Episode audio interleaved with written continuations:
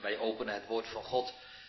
En wel in Genesis hoofdstuk vijfenveertig. Wij lezen vers één tot en met negen. En dan ook het slot van dat hoofdstuk, vers eenentwintig tot en met achtentwintig. We zitten daarmee bijna in het einde van dit eerste Bijbelboek. Jozef is, ik neem aan dat we het weten, maar ik, ik vat het even samen kort. Jozef is door zijn broers verkocht. Ze hebben hun oude vader verteld dat hij door een wild dier zal zijn opgegeten en verscheurd. En nu hebben zij ontdekt dat hij nog leeft, onderkoning is in Egypte. En hij stuurt zijn broers dan naar hun vader. En daarover gaan wij lezen, de ontmoeting tussen die zoons die terugkomen en een oude vader gaan vertellen dat Jozef leeft. Genesis vijfenveertig, vers één tot en met negen en eenentwintig tot en met achtentwintig. En daar spreekt het woord van God. Toen kon Jozef zich niet bedwingen voor allen die bij hem stonden en hij riep, en hij riep, doet allemaal van mij uitgaan. En er stond niemand bij hen als Jozef zich aan zijn broederen bekend maakte. En hij verhief zijn stem met wenen, zodat het de Egyptenaars hoorden en dat het Farao's huis hoorde. En Jozef zei tot zijn broederen, ik ben Jozef, leeft mijn vader nog? En zijn broers konden hem niet antwoorden, want zij waren verschrikt voor zijn aangezicht. En Jozef zei tot zijn broederen, nader toch tot mij. En zij naderden. Toen zei hij, ik ben Jozef, uw broeder, die gij naar Egypte verkocht hebt. Maar nu wees niet bekommerd en de toorn ontsteken niet in uw ogen, omdat gij mij hierheen verkocht hebt. Want God heeft mij voor uw aangezicht gezonden tot behoudenis des levens. Want het zijn nu twee jaren des hongers in het midden des lands en er zijn nog vijf jaren in de welke geen ploeging noch oogst zal zijn. Doch God heeft mij voor uw lieder aangezicht heen gezonden om u een overblijfsel te stellen op de aarde en om u bij het leven te behouden door een grote verlossing.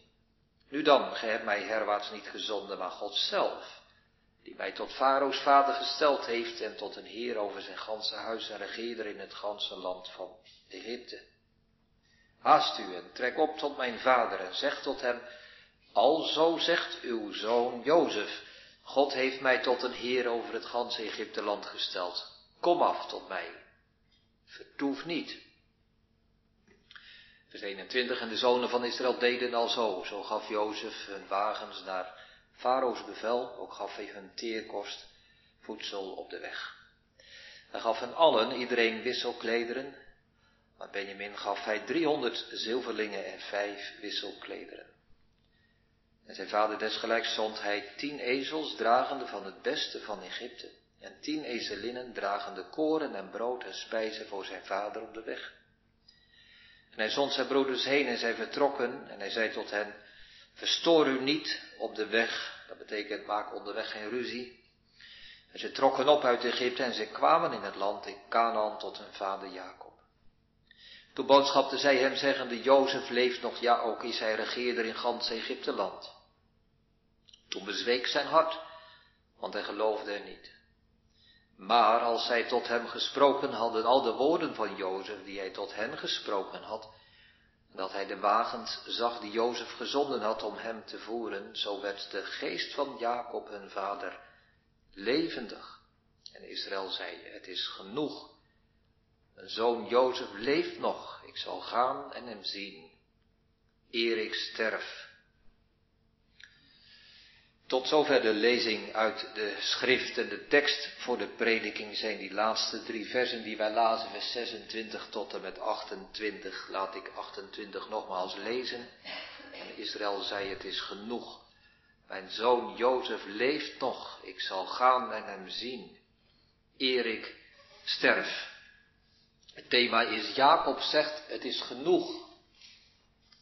Jacob zegt, het is genoeg. Drie gedachten. Als we zien hoe hij hier worstelt met het geloof, ten eerste geloven is bedreigend.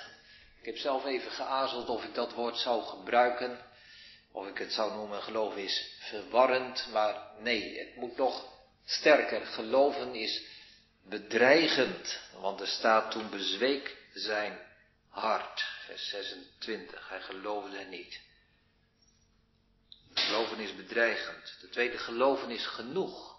Het is genoeg, zegt deze oude man. Het is genoeg. Hij heeft genoeg aan wat hij hoort. De tweede gedachte, geloven is genoeg. En dan ten derde, geloven maakt levend. Zo werd, vers zevenentwintig, zo werd de geest van Jacob, hun vader, levend. Dus het thema is, nog een keer, Jacob zegt, het is genoeg. Drie gedachten. Ten eerste, geloven is bedreigend. Geloven is genoeg. Geloven maakt levend.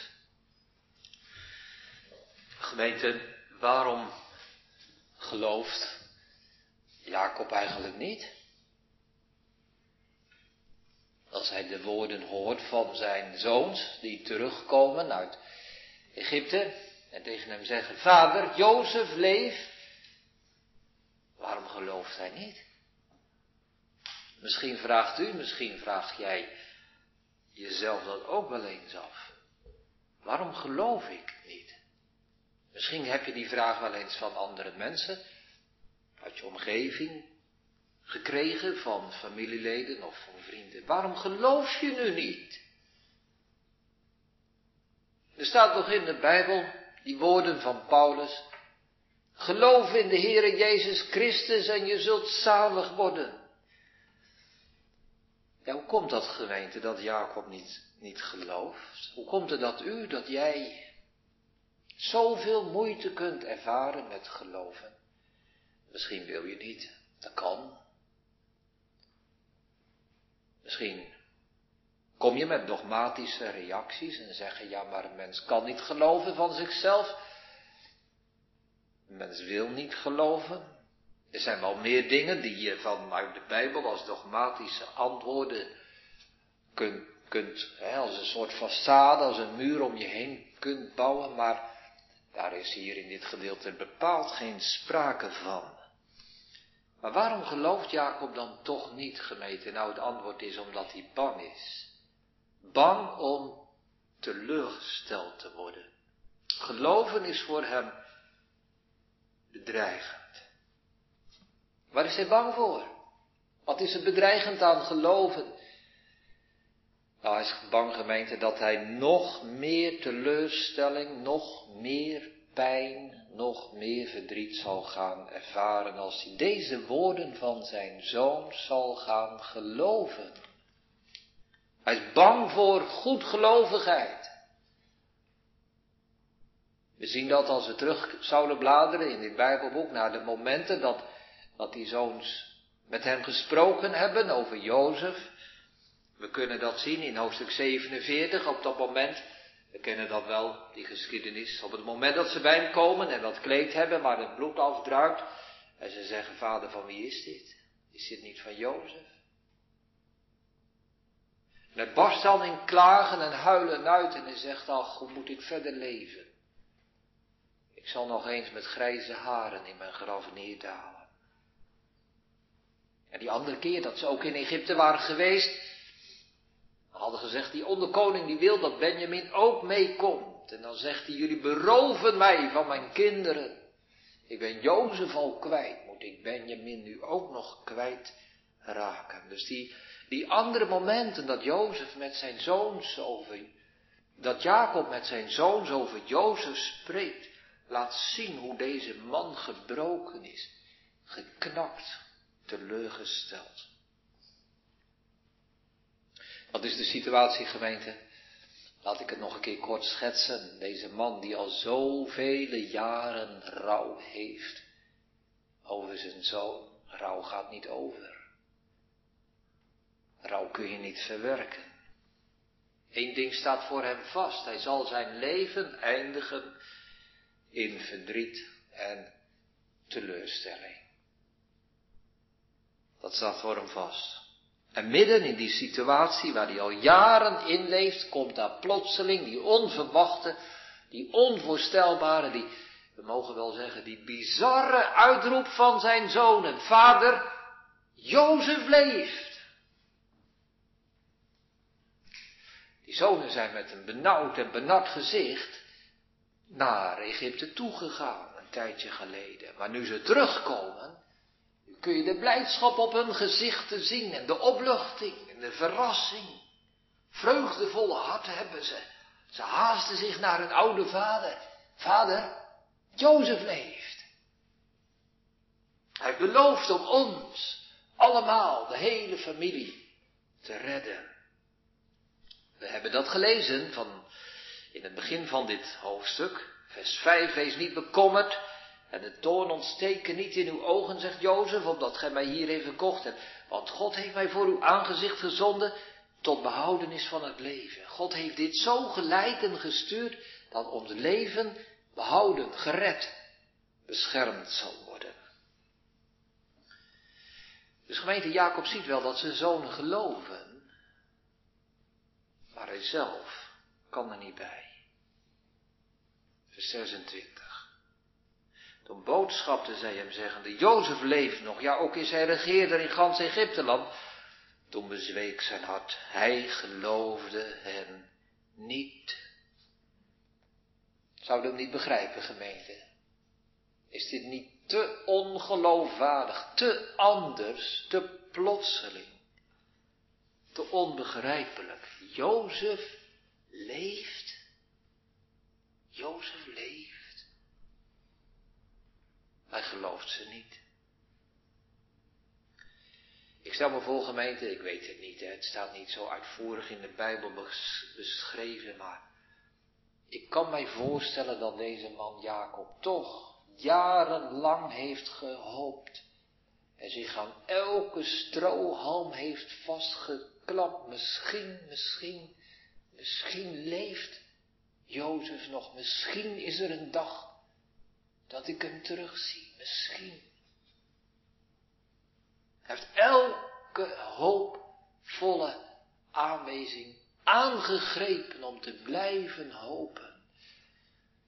Elke keer dat hij dat weer deed, gemeente, werd hij weer teleurgesteld. En daarom is geloven zo bedreigend voor hem. Want hij denkt, als ik dit nu geloof, als ik toelaat dat heel mijn leven omgegooid wordt en veranderd wordt, dan word ik misschien wel weer teleurgesteld.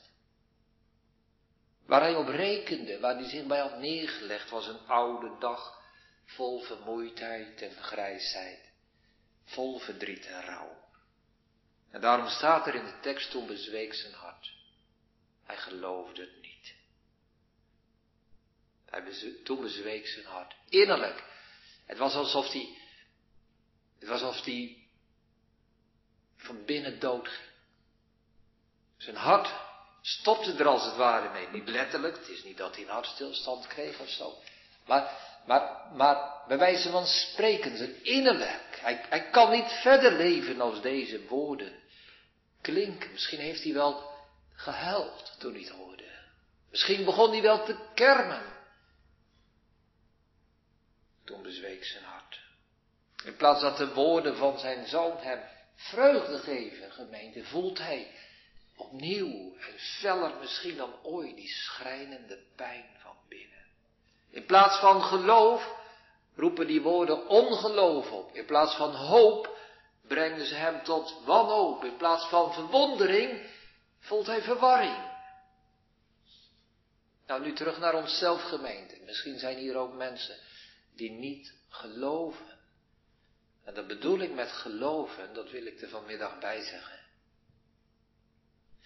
Dan bedoel ik met geloven misschien dat u zegt, ik ben niet zeker van de vergeving van mijn zonde. Ik ben niet zeker van Gods genade van mij. Ik durf God niet mijn hemelse vader te noemen. Ik durf niet te zeggen dat de hemel mijn toekomst is en dat ik zalig ben en gered ben. Ik zal niet zomaar belijden dat alle dingen in mijn leven medewerken ten goede. Omdat ik behoor bij degenen die naar zijn voornemen geroepen zijn. Want daar gaat het over, gemeente. Het gaat niet over geloof, hè, in algemene zin. Ik denk dat er wel een God is. Maar het gaat over heel persoonlijk geloof. Geloof dat je leven beïnvloedt en, en net zo radicaal, als het erop aankomt, net zo radicaal beïnvloedt als het geloof het leven van Jacob beïnvloedt. Dus misschien zijn er hier ook mensen, of thuis, of waar je ook bent, die zeggen, ik durf niet geloven.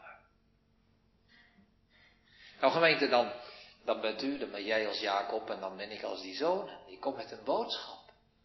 En ik zeg, Jezus leeft. Niet Jozef leeft, maar Jezus leeft. Een goede boodschap. Een blijde boodschap.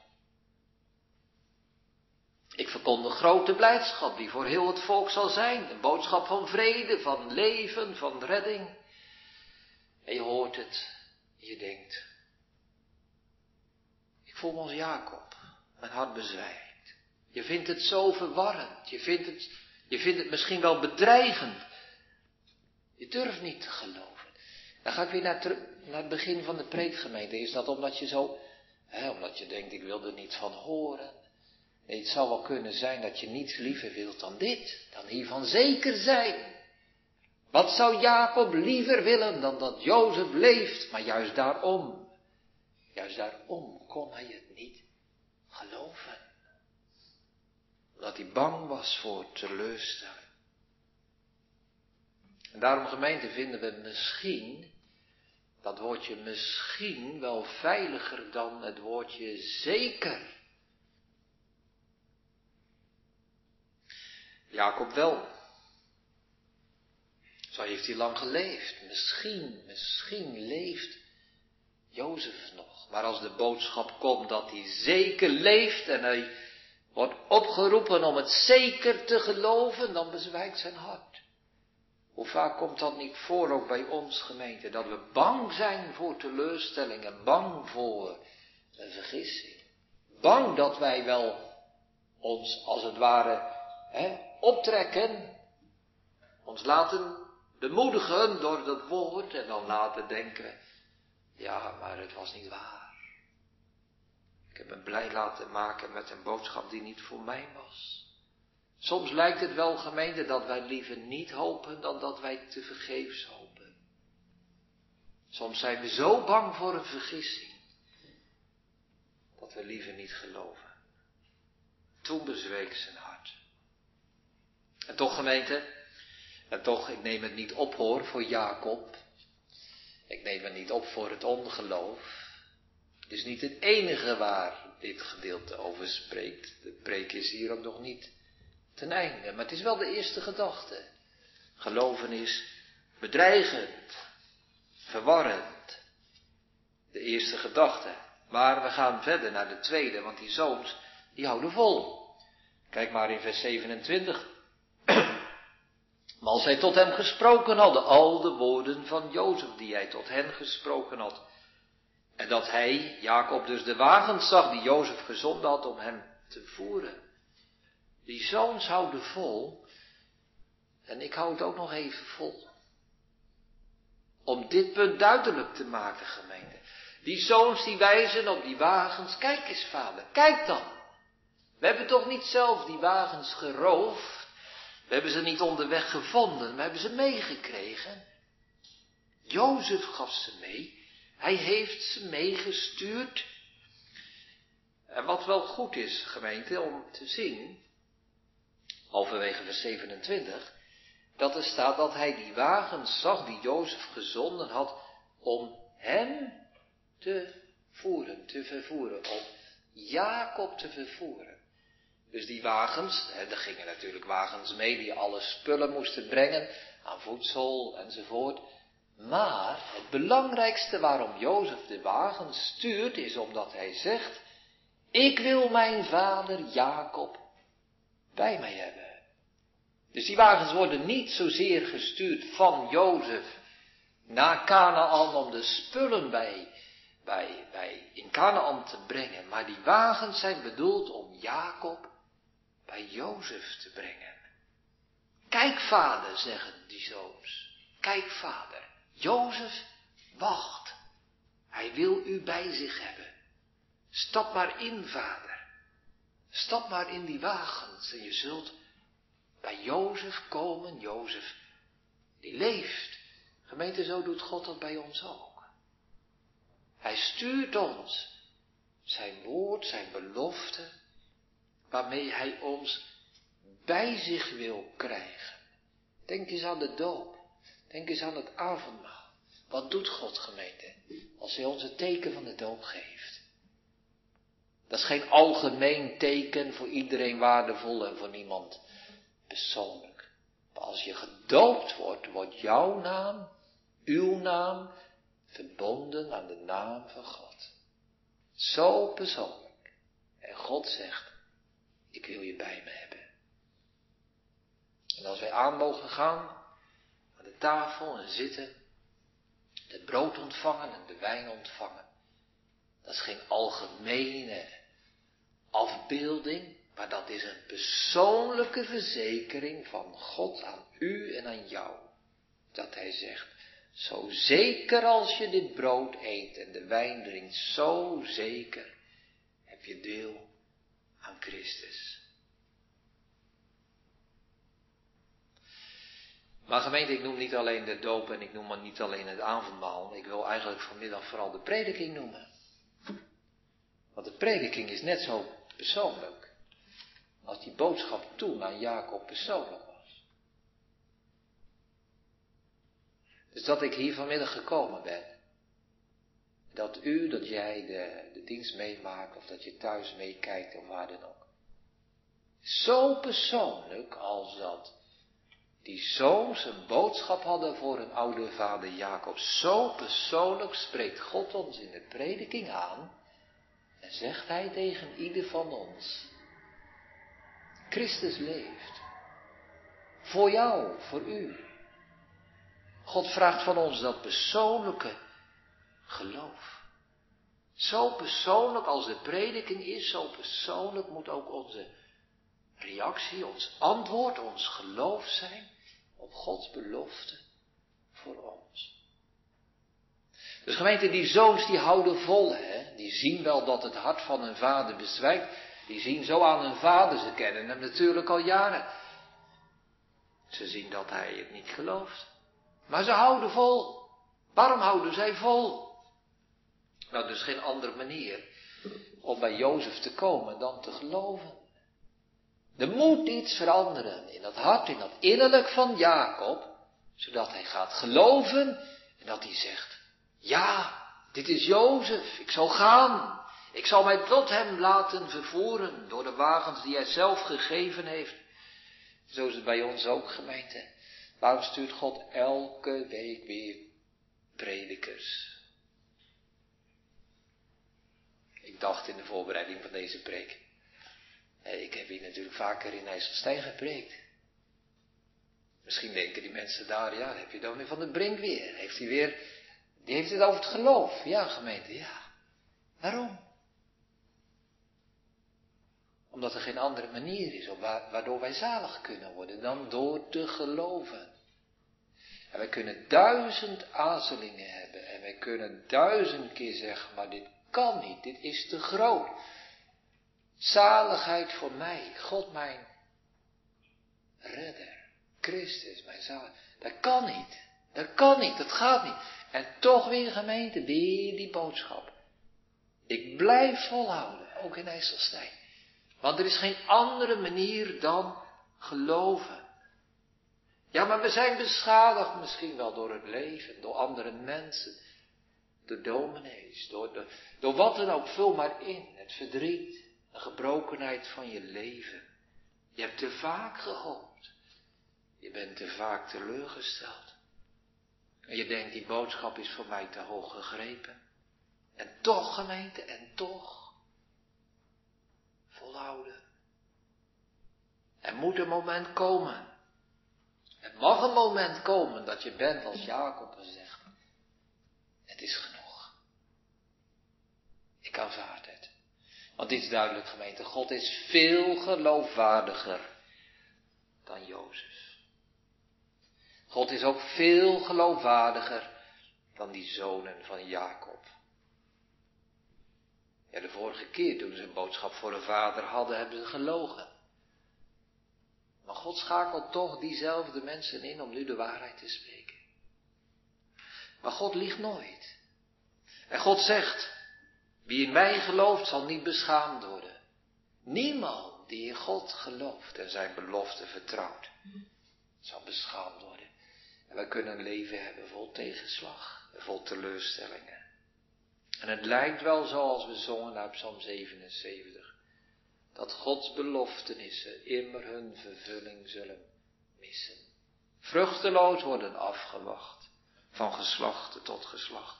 Ik ga er straks nog wat meer over zeggen in de derde gedachte. Waarom er zoveel teleurstellingen en zoveel, zoveel tegenvallers en gebrokenheid in ons leven kan zijn. Maar juist dan, gemeente, midden in ons leven. Vraagt God geloof. En geloof wil zeggen dat je stopt om met te kijken naar wat je ziet voor je of vroeger. Maar dat je luistert naar wat God zegt. Zoals Jacob deed. Hij luisterde naar de woorden van Jozef. En hij geloofde. Dat is de prachtige omslag in dit hoofdstuk. Toen met zijn geest leven. En hij zegt... Het is genoeg.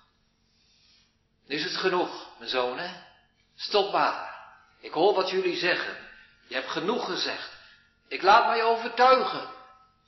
Calvijn zegt in zijn uitleg bij dit gedeelte. Vroeger had hij zich onophoudelijk ingebeeld dat hij verdrietig zou zijn tot aan zijn dood. Maar nu zegt hij dat hij een aangename dood zal hebben. Alles wordt anders. En vooral de toekomst. Jacob zegt, het is genoeg. Wat is er genoeg, Jacob? Wat is er genoeg? Nou zou hij zeggen, het is voldoende voor mij om te geloven. Ik heb genoeg aan jullie woord. Ik laat mij overtuigen. Ik laat mij overtuigen. Ik spoor mijzelf aan en ik zal zeggen, Jacob, mijn ziel, wat ben je onrustig in mij? Hoop op God. Hoop op God. Ik zal hem nog loven. Het is genoeg. Wat is genoeg? De belofte van Jozef. De wagens die het bewijs zijn dat Jozef leeft. De wagens die hem naar Jozef gaan brengen. Het is genoeg. Gemeente, wanneer is het voor ons genoeg? Wanneer is het voor u, voor jou genoeg dat je zegt... Net als Jacob, het is genoeg. Wat heeft God ons gegeven? Jawel, het, het helsfeit van kerst. Het helsfeit van Goede Vrijdag. Het helsfeit van Pasen. Wat was daar die boodschap? Jozef leeft, meer nog, Christus leeft. Is het genoeg? Is het genoeg voor u, voor jou? Hij geeft ons zijn woord, de verzekering en de verzegeling erbij. God geeft vandaag aan ons zijn woord van eer. Is het genoeg? Is het genoeg? Kom, wees nu eens als die oude, gebroken man, die brakke, zwakke Jacob. Hij lachte door zijn tranen heen. Hij zei, het is genoeg. Ik laat mij overtuigen. Ik zei daarna, dit krenkt mij het leven, als ik zo doorleef. Maar God zal verandering geven. Na het zure en het moeilijke in mijn leven, maakt hij mijn leven goed. Na het zure geeft hij het goed. Kijk gemeente, dat is nu geloven. Geloven zegt, het is genoeg. Het is genoeg. Ik ben tevreden met wat God zegt. Ik ben tevreden met zijn beloften. Ik heb genoeg aan dat levende evangelie van de levende Christus. En dat is geen zaak van goedgelovigheid, gemeente. Dat is geen zaak waarin wij ons kunnen vergissen. Het is een zaak van geloof.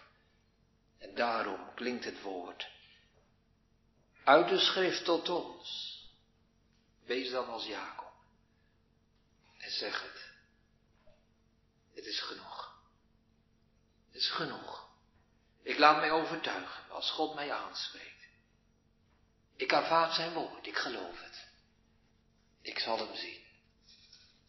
Ik zal hem zien. We gaan naar onze derde gedachte. Geloven maakt levend. Dat staat er zo prachtig bij. Toen werd zijn geest in hem levend. Eerst bezweek zijn hart. Dat is ongeloof. Van ongeloof word je niet gelukkig. Ongeloof is moordend, is dodend. Maar geloof maakt hem levend. Hij leefde op. Zo kunnen we het ook weergeven. Hij herleefde. Uit die doodse staat kwam hij weer tot het leven. Onze derde gedachte dus. Geloven maakt levend. Maar laat ik beginnen, gemeente, met een vraag die ik nog niet, nog niet genoemd heb. En die misschien wel bij iemand leven kan. Iemand zegt, ik zit met een ander punt, dominee. Ik vind het een mooie geschiedenis. Bijzonder. Maar ik zit met een vraag. Was het dit nu allemaal wel waard? We kunnen zeggen, happy end. Ja, die oude man, gelukkig, toch nog, met vreugde en blijdschap gestorven. Maar als je dat moment, hè, dat we hier zo lezen, dat die, die ene dag, dat die levend wordt, hè, als je dat nu eens, nu eens afzet tegen al die, al die, al die jaren, die hij in gebrokenheid en verdriet geleefd heeft. Weegt die ene dag van vreugde wel op tegen zoveel verdriet en zoveel teleurstelling? Waarom doet God zoiets nu weer? Had God dat niet kunnen voorkomen? Had God niet deze Jacob een veel beter leven gegeven? Als hij als die, als die het anders had geleid? Weegt die glimlach die hier doorbreekt wel op tegen de tranen van een leven lang? Nou gemeente, dat is een kritische vraag. Dat weet ik. Maar het is ook een goede vraag. En mijn ervaring is dat, ja, als we soms wat langer doorvragen, misschien ook wel kritische vragen stellen, die je niet zomaar aan de dominee stelt, alleen maar binnen in je eigen hart. Toch gemeente, hoe kritischer soms onze vragen zijn, hoe meer inzicht we ontvangen in de Bijbelse boodschap. Was het dit waard? Ja gemeente, ik geloof dat het dat waard is. En ik zal dat proberen uit te leggen en, en, en toe te lichten. Wat zien we nu hè, als we dat leven zien van Jacob? Hij is hier honderddertig jaar oud. honderddertig jaar. Als we dat lange leven van hem overzien, waar eindigt dit leven in? In geloven. Dat is niet alleen het begin van zijn leven. Dat is niet een, een toestand die hij achter zich kan laten. Nou, geloof is mooi voor het begin, hè. Maar het is, het is ook het eindpunt. Geloven. Als je zo eens dat, dat Bijbelboek doorleest en je afvraagt hoeveel er gesproken wordt over de goede werken van Jacob, over hè, wat we dan noemen in de theologie de heiligmaking, kom je niet zoveel tegen. Het valt nog niet mee hoor, om zoveel goede werken van deze Jacob op te sommen. Maar het volle licht valt op het geloof. Waarom is dat gemeente? Nou, omdat wij wandelen door het geloof. Het gaat uiteindelijk om dat geloof. Kijk, als hij gelooft, dan wordt hij leven. Dat is leven, gemeente. Wanneer is ons leven goed? Als het gedragen wordt door geloof, door vertrouwen, door overgave aan de woorden, aan de beloften van God. Dat is leven. En zijn beste momenten, het echte leven is daar, als wij geloven. De rechtvaardige, zegt Paulus, en hij haalt daarmee Habakkuk aan, de oud-testamentische profeet. De rechtvaardige zal door het geloof leven. De door het geloof rechtvaardige zal leven. Zo mogen we het ook vertalen. Dus dat is niet een eenmalige gebeurtenis. Hè? Je komt tot geloof, zo wordt het wel eens gezegd. En je komt tot geloof en vervolgens dan Ja, dan moeten we goede werken gaan doen. Hè? En dan komt de heiligmaking. Dan moeten we betere mensen worden. En dan moet je minder zonde gaan doen. Nou gemeente, zo is het niet. Wanneer ben je een christen? Is dat zo als je altijd blij bent en nooit meer onrustig bent en zo? He, altijd, ja, zo'n zo makkelijk, prettig leven. Nee, nee. Een christen leeft door te geloven. En wanneer leer je wat geloven is? Als je leven moeilijk is.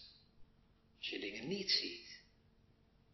Als het leven gebroken is. Als je teleurstellingen. Zijn er dan geen vorderingen in het genadeleven? Jazeker, gemeente. Jazeker. Maar die vorderingen bestaat er niet in dat ik nou hè, ga zeggen van, oh, gelukkig, ik kan weer een aantal goede werken op mijn lijstje zetten. Maar dat je meer en meer leert om te geloven. Te vertrouwen. God in zijn woord te aanvaarden. Ik zou eigenlijk wel, gemeente, met, met u, met jou deze afspraak willen maken. En ik kan dat natuurlijk niet doen van mijn kant alleen. Maar ik geef het wel mee als een, als een advies. Als een les. Probeer dat nu eens mee te nemen, gemeente. Om in de komende tijd niet zozeer naar jezelf, naar je eigen leven te kijken. Te zeggen, ja, ik, ik, ik ga proberen minder zonde te doen. Ik ga proberen om wat heiliger te zijn. Om meer goede werken te doen.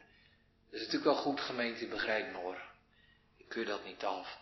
Maar mag ik u, mag ik jou nu eens aanraden. Probeer nu eens om meer te geloven. Probeer dat eens. Neem dat eens mee als les. Als aansporing voor de komende periode. Om te zeggen, dit, dit wil ik. Elke dag weer. Met zijn ups en downs. Met zijn teleurstellingen en met zijn meevallers.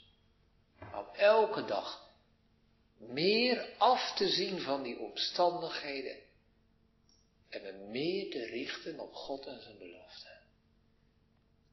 Dan word je een betere christen. En dan ga je leven. Toen werd zijn geest in hem levend. Toen hij dat ging zien. Probeer dat eens. Om te zeggen, ik aanvaard het woord van God. Zoals het tot mij komt. Ik ga er niet wat bij doen. Ik ga er ook zeker niet wat van afdoen. Ik aanvaard het. Ik zeg, u zegt het, Heere. Ik rust erop. Daar vind ik mijn rust in. Tegenover de onrust die opwelt uit mijn ziel. Tegen de onrust van het leven. Dan zeg ik, waarom ben je zo onrustig, mijn ziel? Hoop op God. Hoop op zijn woord. Geloof hem. Laat je daar nu eens door veranderen. Zoals Jacob veranderd werd. De grootste verandering in zijn leven. Die omslag van verdriet en gebrokenheid. En vreugde en blijdschap was toen hij zei. Het is genoeg. Wat nu klinkt is waar. Luther zou zeggen, gemeente. Ja, ik kan toch niet laten om Luther weer een keer te noemen. Luther zou zeggen, dat is heiligmaking. Wat is heiligmaking? Meer geloven. Mij innerlijk laten vormen. Laten veranderen. Laten vernieuwen. Door geloof. Door vertrouwen. Nou, daar is niemand te jong voor. En daar is ook niemand te oud voor. Jacob was honderddertig jaar. Eén ding weet ik zeker, gemeente. Er is niemand in de gemeente van IJsselstein die honderddertig jaar is. Dus we zijn allemaal jong vergeleken met Jacob. We kunnen allemaal aanvaarden dat dit in ons leven kan. Laat niemand zeggen, dominee, ik ben te oud. Voor mij kan het niet meer. Mijn leven ligt achter mij. Jacob zei het, honderddertig jaar oud, het is genoeg. Wat ik zo lang gedacht heb, dat ik met verdriet en gebrokenheid, met grauwe haren in mijn gras zal neerdalen. Er kwam een ommekeer in zijn leven. Een ommekeer naar de vreugde, naar de dankbaarheid, naar de zekerheid, naar de blijdschap dat hij Jozef weer zou zien. En terug zou zien op zijn leven en zou zeggen, het is goed. Nou, die ommekeer is in uw leven ook mogelijk. Het kan. En die dacht dat dat kan, gemeente, is vandaag. Want nu klinkt het woord van God. Nog een keer die vraag, is het dit alles waard? Ja. Ja. Want door deze ervaringen heen wordt Jacob nog meer een gelovige. Iemand die leeft bij het woord van God. Nog meer een mens die gedragen wordt door genade. Nog meer een mens die veranderd wordt, vernieuwd wordt, leeft door genade. Misschien kent u, ken jij die regels wel uit dat lied. Blijf mij nabij. Daar staan die regels in. Ik vrees geen kwaad, want bij mij is de Heer. Tranen en leed zijn nu niet bitter meer. Er staat niet, er zijn geen tranen meer en er is geen leed meer. Maar ze zijn niet meer bitter. Of als je het liever zegt met de woorden van een psalm, psalm honderdzevenenveertig. Psalm drieëndertig, in de grootste smarten blijven onze harten in de Heere gerust. Dat is leven. Toen werd zijn geest in hem levend. Die hoe het ook mocht tegenlopen, toch voortdurend op zijn goedheid hopen. Nou gemeente, zo werkt God. In uw leven, in jouw leven, in mijn leven. Je kunt boos worden op God. Je kunt zeggen, waarom doet u dit? Je kunt teleurgesteld zijn in het leven, verbitterd, ongelovig. Je kunt denken dat geloven bedreigend is. Je kunt zeggen, de kans op teleurstelling is te groot. Maar je kunt ook zijn als Jacob. En zeggen, het is genoeg. Het is genoeg. God spreekt, ik aanvaard het. En dan kunnen wij straks, gemeente, ons leven eindigen. En dan mogen we als Jacob onze voeten op het bed leggen. De laatste adem uitblazen. En zeggen,